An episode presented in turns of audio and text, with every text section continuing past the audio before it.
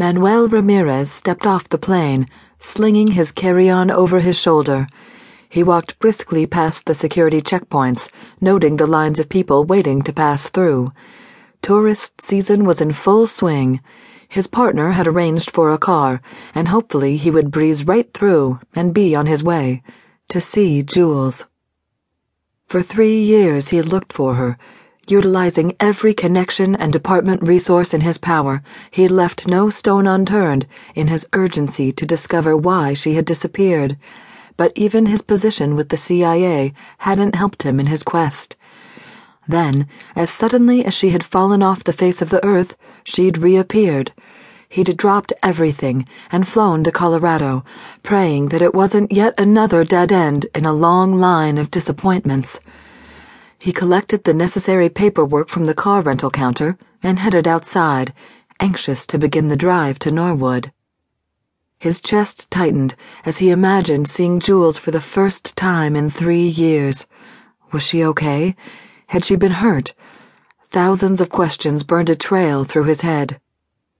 Through countless missions in the last few years, his number one thought had been of her.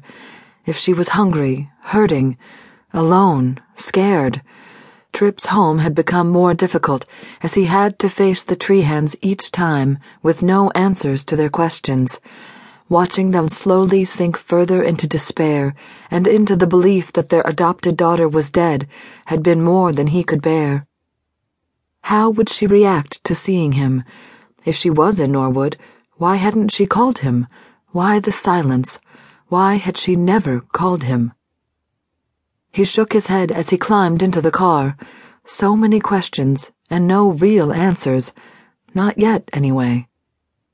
As he started the engine, his cell phone rang. He answered, knowing it was Tony. Talk to me. A long period of silence followed. Manuel. What is it? I don't know how to say this, man. Tony's voice was heavy with sadness, and Manuel's pulse immediately began to race. It's the Trehans. Mom and Pop? Manuel relaxed. Did they call? You didn't tell them about Jules, did you? I don't want to get their hopes up if this turns out to be a dead end.